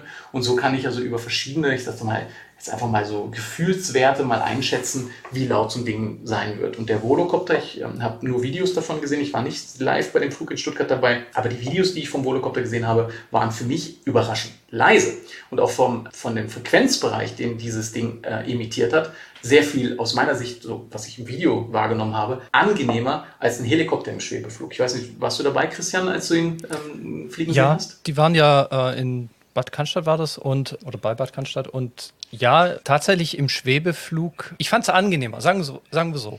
Also der das ist Start, nicht Helikopter, das ist nicht so, nicht so präsent, nicht so nervig wie ein Helikopter. Ja, richtig. Genau. Ja, genau. Also es ist ein gleichmäßigeres Geräusch, sage ich mal auch. Ein bisschen Bienenschwarm, ne? Ja, genau so. Das ist so die, die Idee. Und ich kann mir auch gut vorstellen, der ist nicht besonders hoch geflogen. Ich kann mir auch vorstellen, wenn der mal erst mal 20, genau. 30 Meter höher ist, dann hört man dann den geht vielleicht der, auch Dann geht er im Umgebungslärm, im Straßenlärm ja, unter. Und genau. das ist genau auch die These von Volocopter. Volocopter hat so eine, so eine Liste mal aufgestellt, wo sie von der Lärmkategorie ihren Volocopter sehen. Und der, der ist ähm, von dem reinen Schalldruck ist er so etwa auf der ähm, Lärmkategorie eines Rasenmähers und die sind ja nervig. Aber von der Frequenz her ist er eben in so Kategorie Bienenschwarm und damit vom Mensch ähm, subjektiv angenehmer wahrgenommen als beispielsweise ein Helikopter. Und wenn man jetzt sich eine normale äh, Großstadt-Soundkulisse vorstellt, dann verschwindet dieser Volocopter in einigen ähm, Metern Entfernung im Hintergrundgeräusch. Und wenn man jetzt überlegt, dass ein Volocopter-Einsatzgebiet nicht gerade die ländliche Umgebung ist, wo der Jerome natürlich wohnen kann, in der Region Horb, die ich ja mal besuchen durfte, sondern ähm, sich diese Megacities der Zukunft vorstellt, wo sehr, sehr dicht gebaut ist, wo überall Hochhäuser sind, dann landet und startet das Ding natürlich nicht unten auf ähm, Etage 0, sondern oben auf dem Dach von den, von den Hochhäusern und ist dann entsprechend schon durch die Distanz des Hochhauses vom Boden einige hundert Meter von den meisten Menschen, die das hören, entfernt. Und dann ist das Lärmthema, glaube ich, gar nicht mehr so ein präsentes. Also, weil im Flug ist das Ding relativ angenehm laut.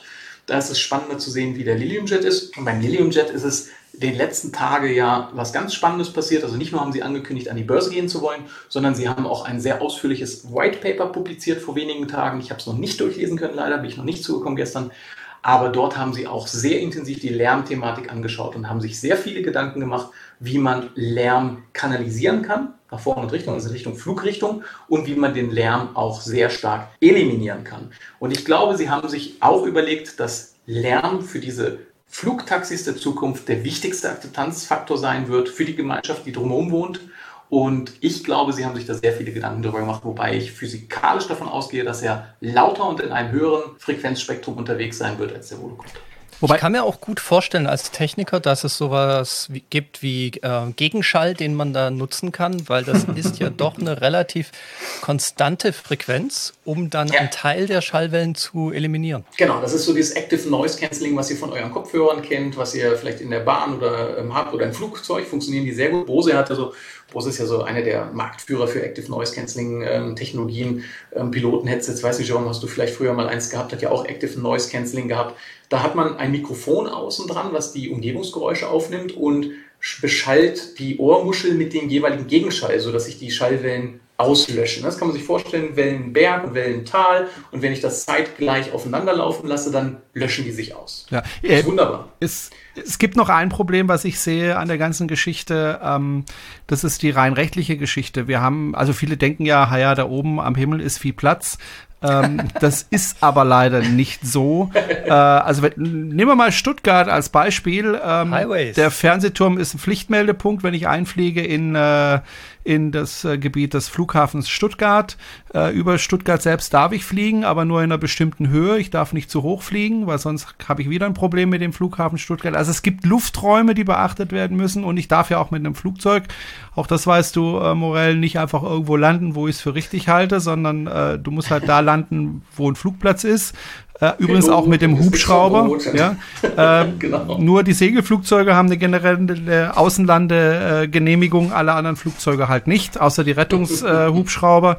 ähm, auch das sehe ich als ein Problem an, das gelöst werden ja. muss. Und du kannst ja auch, wenn du, wenn du im, im, im äh, Luftraum unterwegs bist, äh, fliegt man ja nach Sicht. Und ähm, ich kann mir vorstellen, wenn da jetzt 100 Drohnen über Flug, über, über Stuttgart ja. drüber kreisen, wird es irgendwann eng und, und scheppert dann auch mal. Also das sind auch alles Probleme, die ich noch nicht so wirklich gelöst sehe, die natürlich lösbar sind, gar keine Frage. Aber ich glaube, das wird alles noch seine Zeit brauchen. Und ich, ich persönlich denke, es wird noch eine Zeit dauern, also mindestens, denke ich, zehn Jahre, bis wir tatsächlich Flugtaxis äh, sehen werden, wo wir, was weiß ich, von Stuttgart Hauptbahnhof an den Stuttgarter Flughafen fliegen können äh, mit einem Lufttaxi statt mit der U oder mit der S-Bahn. Ähm, ich glaube, das wird noch eine Zeit dauern. Sie haben ja beim äh, Bahnhof Stuttgart bereits den Mercedes-Benz-Stern abmontiert. Vielleicht machen Sie einen Flugplatz. Ja, der kommt ja wieder, der, der Stern, der kommt ja wieder. So.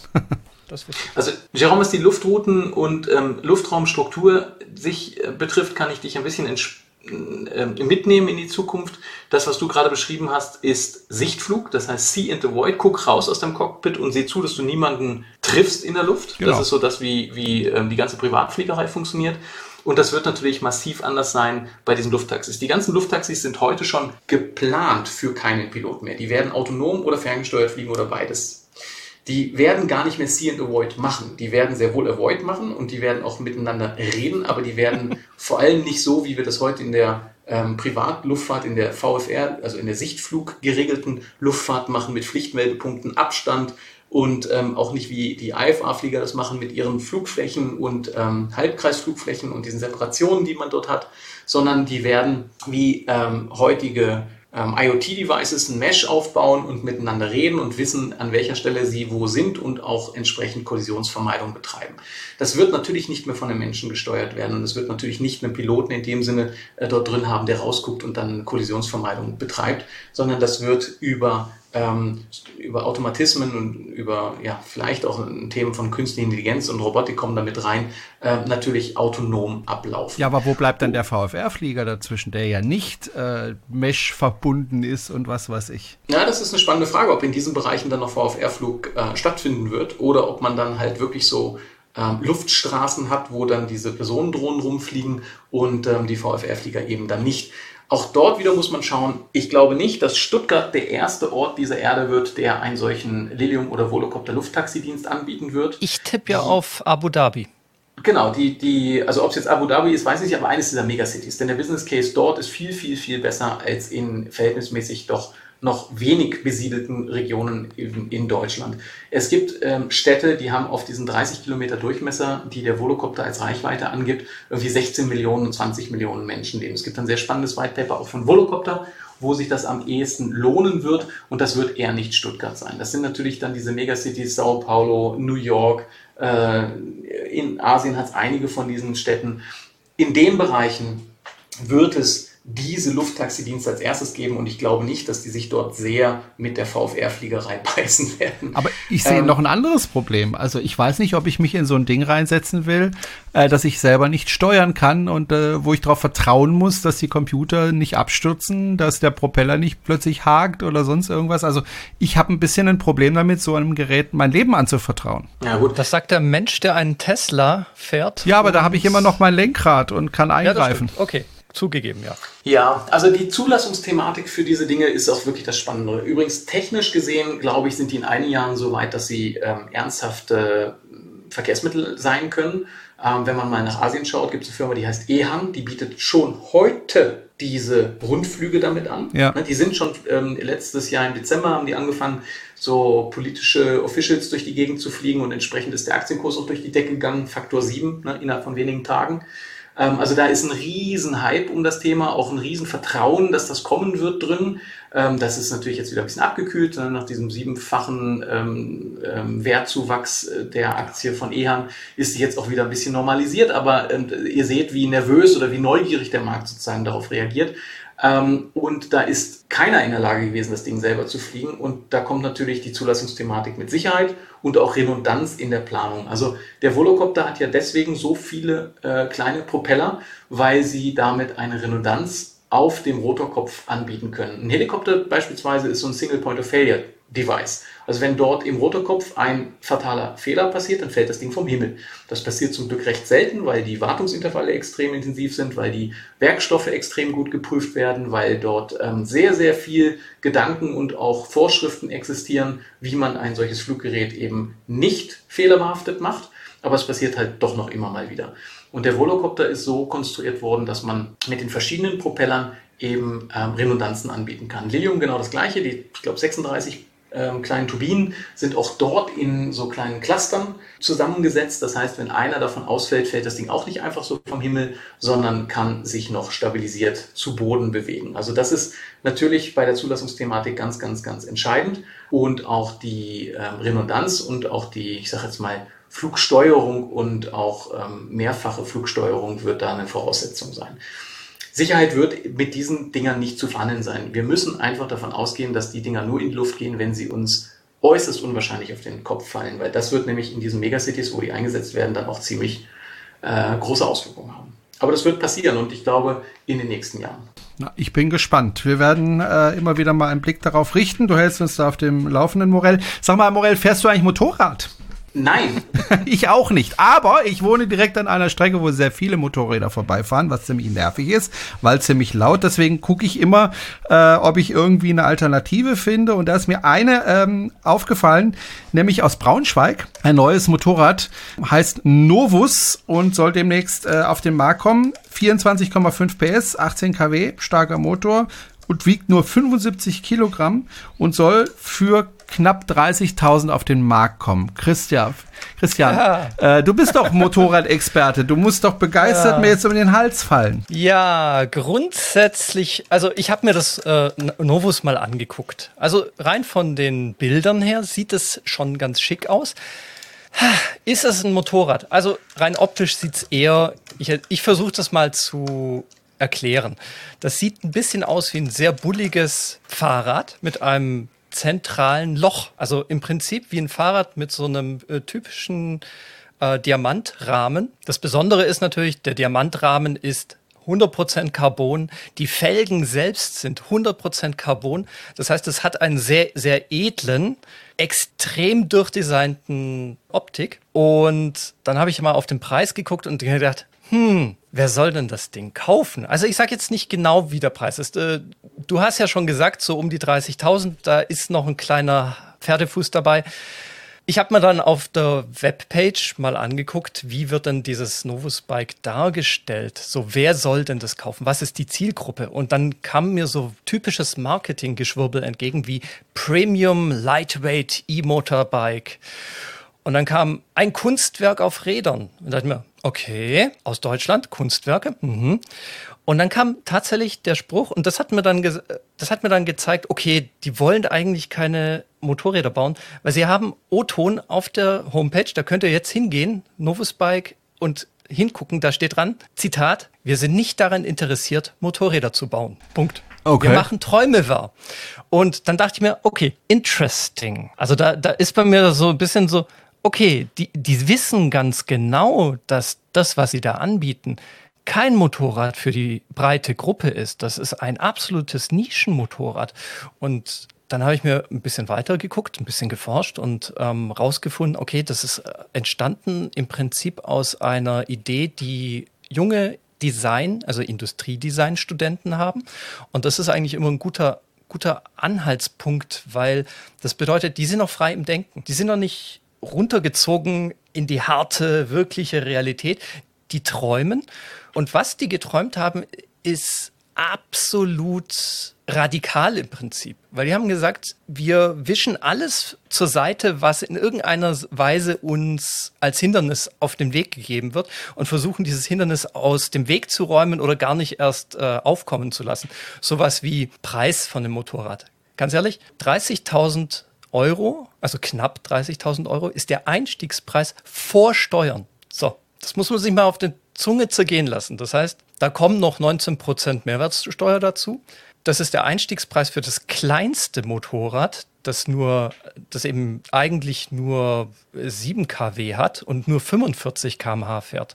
Das heißt, um ein echtes Motorrad zu bekommen, also das mindestens 11 kW äh, Leistung hat und dann eben 90 km/h fährt, das wäre noch teurer. Voraussichtlich, weil es gibt auch keinen echten Preis. Das ist ein Angebot, das dir die Firma macht, sobald sie in Produktion gehen werden. Das heißt, der echte Preis ist sowieso noch schwammig. Was ich sagen will, der Preis ist irrelevant. Die machen auch Werbung damit. Also wenn man sich die Homepage anguckt, da sieht man, dieses Bike wird marketingmäßig so angeboten, dass man das in Monaco am Hafen zusammen mit seiner großen Yacht fährt. ähm, das heißt, Preis ist überhaupt nicht relevant. Und dann wird dieses, dieses Motorrad tatsächlich auch interessant, weil du hast schon das, den Preis, äh, das Gewicht angesprochen. Das Gewicht mit 75 Kilogramm ist absolut grandios niedrig. Also 75 Kilogramm. Die leichtesten Motorräder in der, in der Leistungsklasse sind üblicherweise über 100 Kilogramm. Also als Vergleich zum Beispiel mal so ein Offroad. Die Offroad-Geschichten ähm, sind ja meistens ein bisschen leichter, weil Offroad, da ist jedes Kilogramm äh, relevant.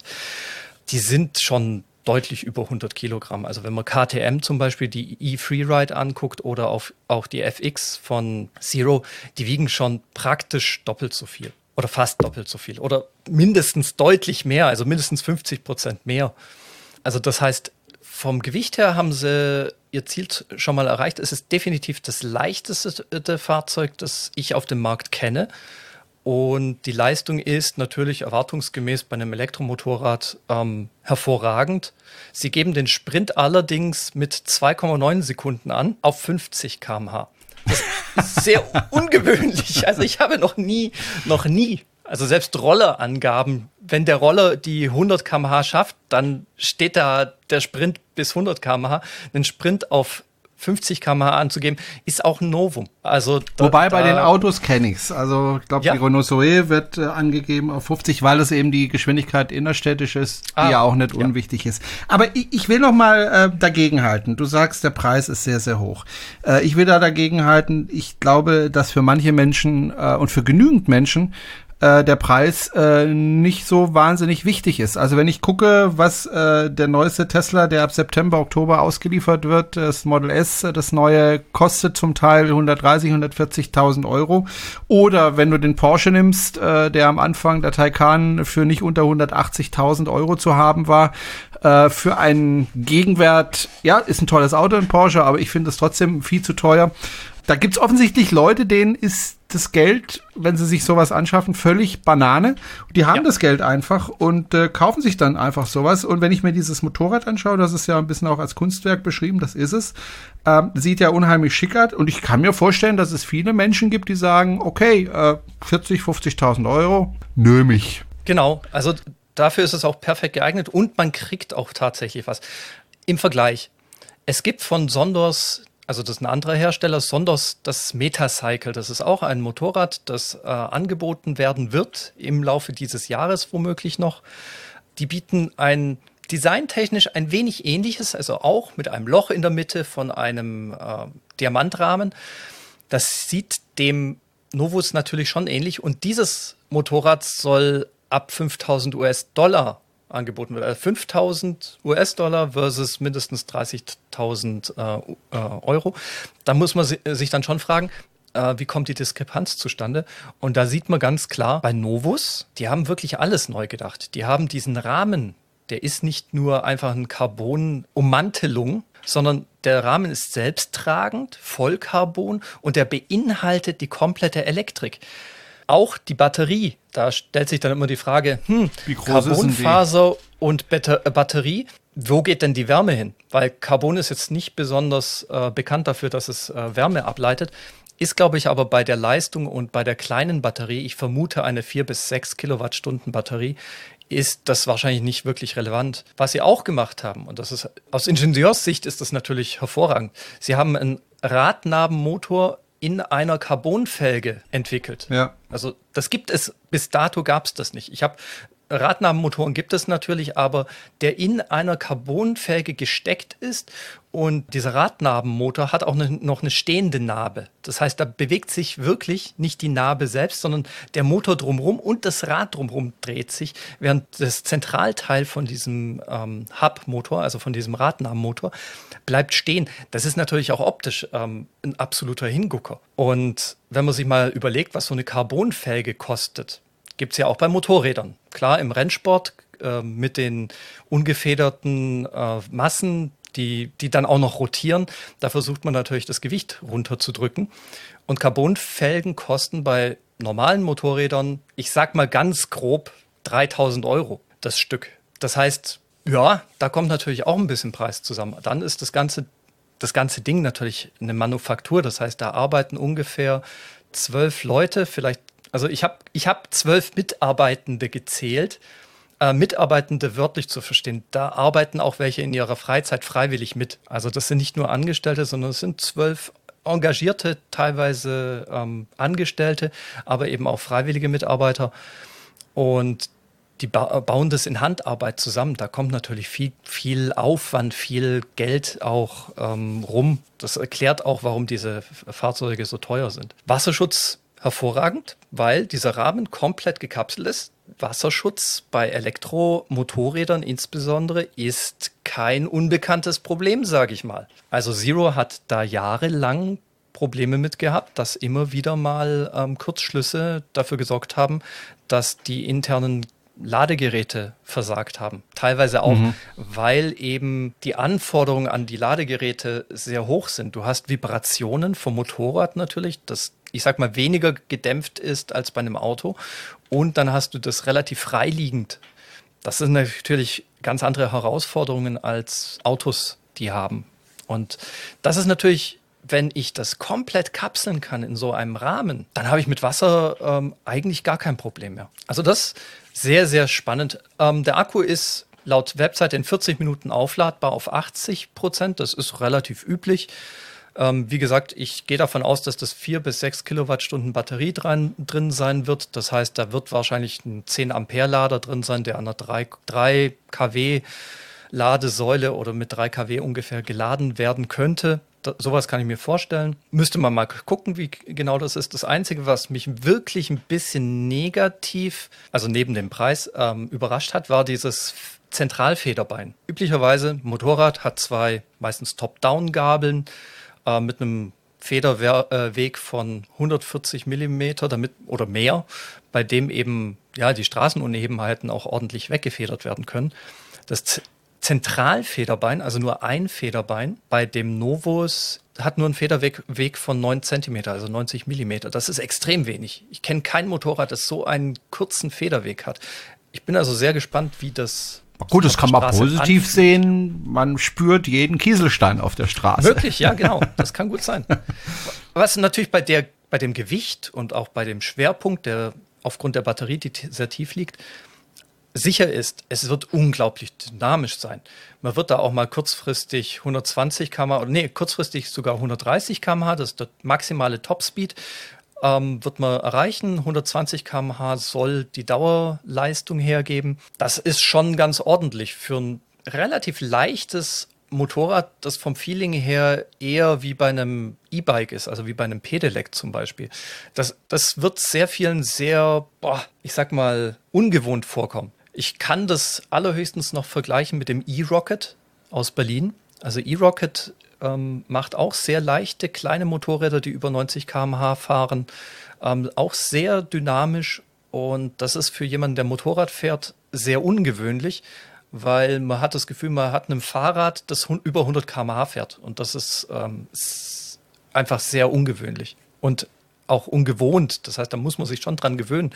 Das liegt auch ein bisschen an den Reifen. Die sind super schmal. Das heißt, die Auflagefläche beim Motorrad ist sowieso schon sehr gering. Und dann fährst du mit 130 km/h in eine enge Kurve. Puh, daran muss man hm. sich, glaube ich, rantasten, ja. Okay.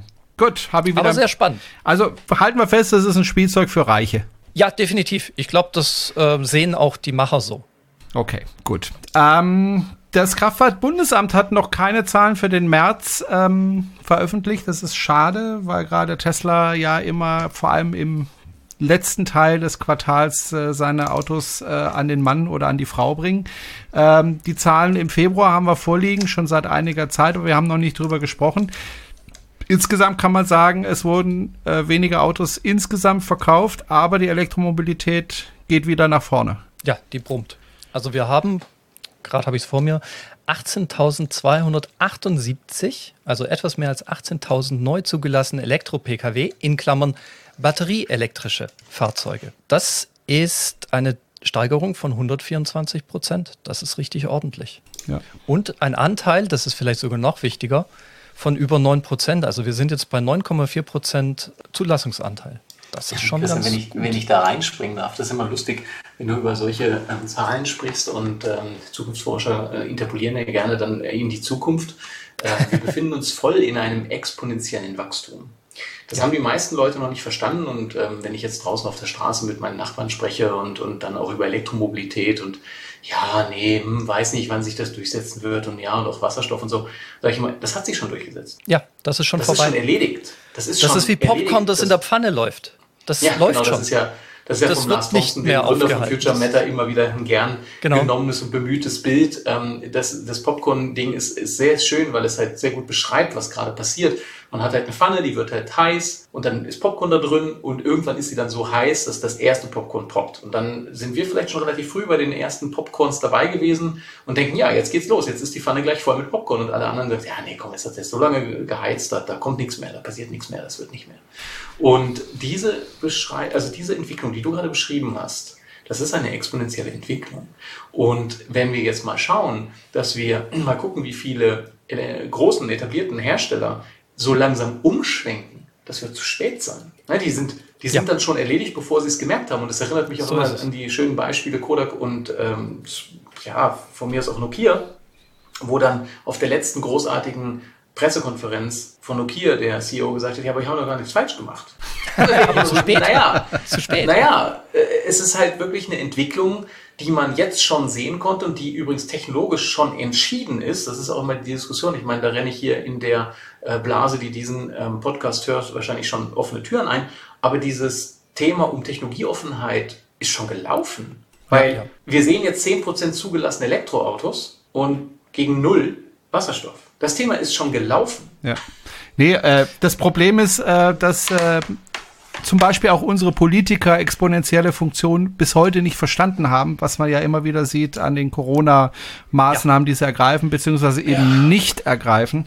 Ähm, wieder Thema, besser, ja. ja. Es ist genau das Gleiche. Die begreifen das auch nicht. Sie begreifen es erst, wenn wir wieder die Krankenhäuser vollgelaufen haben mit Corona-Kranken. Aber das ist ein anderes Thema. Also ich halte Vorträge über dieses Thema, falls mal jemand Lust hat, äh, äh, das mal äh, auseinandergenommen zu bekommen. Ja. Es gibt übrigens einen sehr schönen ähm, Effekt mh, im Bereich Elektromobilität, wann ähm, Elektroautos billiger und besser sein werden als Verbrenner. Dann muss man auch nicht mehr über, ähm, sagen wir jetzt, wollen und irgendwie finden wir das schöner und irgendwie ist es irgendwie cooler, ein Elektroauto zu fahren, reden, sondern dann ist es einfach billiger und besser und dann ist das Thema sowieso erledigt. Selbst für jemanden, der sich für die Antriebsart als solches überhaupt nicht interessiert, der wird dann Da- halt ein Elektroauto wählen, weil Ja, es genau, und besser das ist. kann ich jetzt schon sagen. Ähm, ich habe eine TCO, also Total Cost of Ownership äh, Rechnung aufgemacht 2014. Ich fahre seit 2014 mit meinem Elektromotorrad und es ist günstiger als jedes Benzinfahrzeug. Ja, das ist immer so lustig, wenn man das, ja, es ist schon relativ mutig, dass du so früh ein Elektroauto fährst. Da antworte ich gerne drauf. Es ist schon relativ mutig, dass du heute noch einen Verbrenner fährst. ja. Ja. Weil der Wiederverkaufswert für Verbrenner wird in einigen Jahren sehr spannend äh, gegen Null gehen. Und äh, da ist es halt wirklich fraglich, wie relevant ist jetzt der Anschaffungspreis. Und ähm, ja, also das muss man sich mal auf der Zunge zergehen lassen, was Energie kostet Strom, wenn man vor allem noch eine eigene Solaranlage hat. Oder dann eben Treibstoff ist, der garantiert weg ist. Also die Kohle ist definitiv weg. Ne? Das ist halt. Ja. Ja, das Ding ist, ähm, ich habe ja mein großes Elektroauto, also den Tesla, habe ich ja 2017 gekauft, im März 2017. Und äh, das war nicht nur eine Entscheidung für Elektromobilität, die hatte ich nämlich schon Jahre zuvor äh, getroffen, als ich mir den Twizy gekauft habe, sondern das war einfach äh, Rechnen. Also ich habe gerechnet und ich habe das Auto auf zehn Jahre gerechnet, vier sind jetzt um. Ähm, und ich habe dann gerechnet, was kostet mich das Auto, was kostet mich die Energie, was kostet mich Versicherung und so weiter. Und wenn ich das dann durchgerechnet habe, dann ist ganz klar, äh, ich kaufe ein Elektroauto und eben kein Verbrenner. Das war 2017. Und die Rechnung, wenn ich die heute wieder anstellen würde beim Neukauf eines Fahrzeugs, sähe noch viel besser aus als damals 2017. Also ähm, wir sind schon an diesem Punkt und das merken die Leute auch langsam. Ich glaube, was im Moment noch ein bisschen bremst, ist die Angst, die viele Leute haben, dass es nicht genug Ladesäulen geben, äh, gibt äh, und ähnliches. Aber Es ist auch die- ich sag mal, der Preis ist, das ist, der, Ja. ich, ich habe kürzlich in einem Interview, ich bin kürzlich interviewt worden, habe ich gesagt, der Drops ist gelutscht. Also Ja, das, das der- Thema ist vorbei. Der Preis, der Preis ist kein großes Thema mehr. Äh, Wo die Leute auch noch Angst haben, ist, ich kaufe mir das Ding heute und in zwei Jahren ist es veraltet, weil da irgendwelche neu, neuen Batterien gerade entwickelt werden. Das ist natürlich in Technologie, die so, ich sag mal, galoppierend voranschreitet, immer so. Ich kenne das aus dem Computerbereich. Äh, einen Computer, den ich heute kaufe, der ist, äh, sobald ich mit dem unterm Arm aus dem Laden rausgehe, ist der veraltet. Daran habe ich mich Tastatur gewöhnt. ja auch alt. Ja, wobei, ja, ich gebe dir, ich gebe dir recht, ähm, aber ich, ich, ich, ich halte mal dagegen. Ich habe mir 2012 äh, ein Apple MacBook gekauft. Das habe ich bis vor drei Monate, nee, vor zwei Monaten habe ich das erst umgestellt. Das habe ich wirklich jahrelang benutzt und es hat immer noch gut funktioniert. Äh, ich muss mir da nicht jedes Jahr ein neues kaufen. Also auch Genau. da Ja, muss man aber gucken, was welches System man setzt und wie langlebig das ist und und und was es dann Veraltet kostet. heißt ja nicht, dass man es nicht mehr nutzen kann. Ähm, das ist ja, Ja, ganze, auch das die ganze Diskussion um Mobilität wird vor allem dann auch die Frage aufwerfen, muss ich so ein Ding noch besitzen? Und das wird äh, in den folgenden Generationen von Autofahrern ähm, in Richtung nicht mehr besitzen sein. Das wird geschert werden ähm, mit der spätestens dem Moment, wo die Dinge autonom fahren, wird es überhaupt gar keinen Bedarf mehr für ein eigenes Auto geben, weil ich mir dann auf meine App, auf meinem Handy, auf meinem Uhr oder was auch immer für ein Device mir ein solches Mobilitätsteil holen kann, bestellen kann, was innerhalb von wenigen Minuten dann da ist. Entweder es fliegt oder es fährt, je nach Distanz und je nach Region, wo ich gerade bin. Aber es wird für die zukünftige Generation von ähm, Autofahrern nicht mehr bedeuten, dass sie selber fahren und auch nicht mehr bedeuten, dass sie eins besitzen. Das übrigens ist auch ein Riesenthema für die Automobilhersteller, die im Moment auf Volumen äh, getrimmt sind. Ähm, Ja. Ich glaube, VW verkauft pro Jahr, was waren es, 60 Millionen Fahrzeuge. Das wird äh, interessant, weil ähm, diese Anzahl von Fahrzeugen werden wir nicht mehr brauchen, wenn sie autonom fahren. Wobei ich gebe dir in der Stadt recht, also da finde ich es schon heute unsinnig, ein eigenes Auto zu besitzen.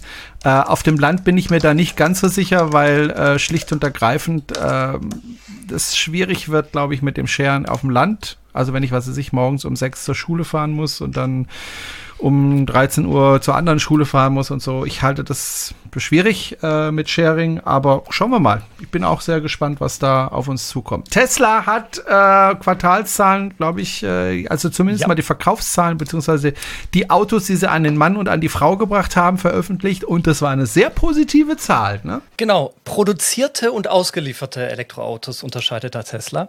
Und da war im Quartal 1 die Zahl 180.338 produzierte, also knapp über 180.000 produzierte und knapp unter 185.000 ausgelieferte Elektroautos. Und das Besondere ist, ohne Model X, Ja, und ohne, Model S. Genau. Ja, ja. Ja, da hat äh, Elon Musk ja vor ein paar Jahren oder vor, ja, vor einer Zeit mal ein Interview zugegeben und gesagt, dass S und X zwar wichtig für den Markenaufbau waren, aber nicht weiter für die Entwicklung der Firma Tesla relevant sind, weil es immer Nischen- und ähm, Extremprodukte bleiben werden, aber nicht für die Masse. Wo wir gerade bei den Zahlen sind, Volkswagen hat 2019 11 Millionen Fahrzeuge verkauft, nicht 60, die, Fahr die Zahl war Ja. massiv falsch und völlig daneben, sorry dafür. Volkswagen verkauft 2019 fast 11 Millionen Fahrzeuge. Aber eben auch diese Zahl, 11 Millionen, ist gewaltig groß. Gegenüber Tesla übrigens, Wert, ne? fast gleich VW oder größer im Moment, ich weiß nicht. wie Größer, glaube ich. Es ändert sich von Takt. zu Ändert sich ja täglich.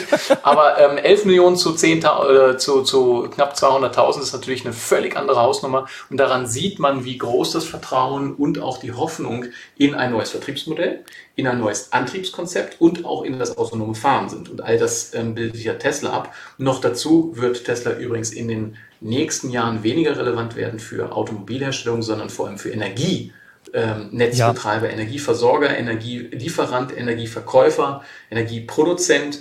Also dieses gesamte Ökosystem nachhaltige Energie mit einer Facette Mobilität wird ja von Tesla abgedeckt. Noch Ich, dazu ich, mit dem. ich höre ich hör schon wieder die VW-Fanboys, die uns als Tesla-Fanboys beschimpfen werden.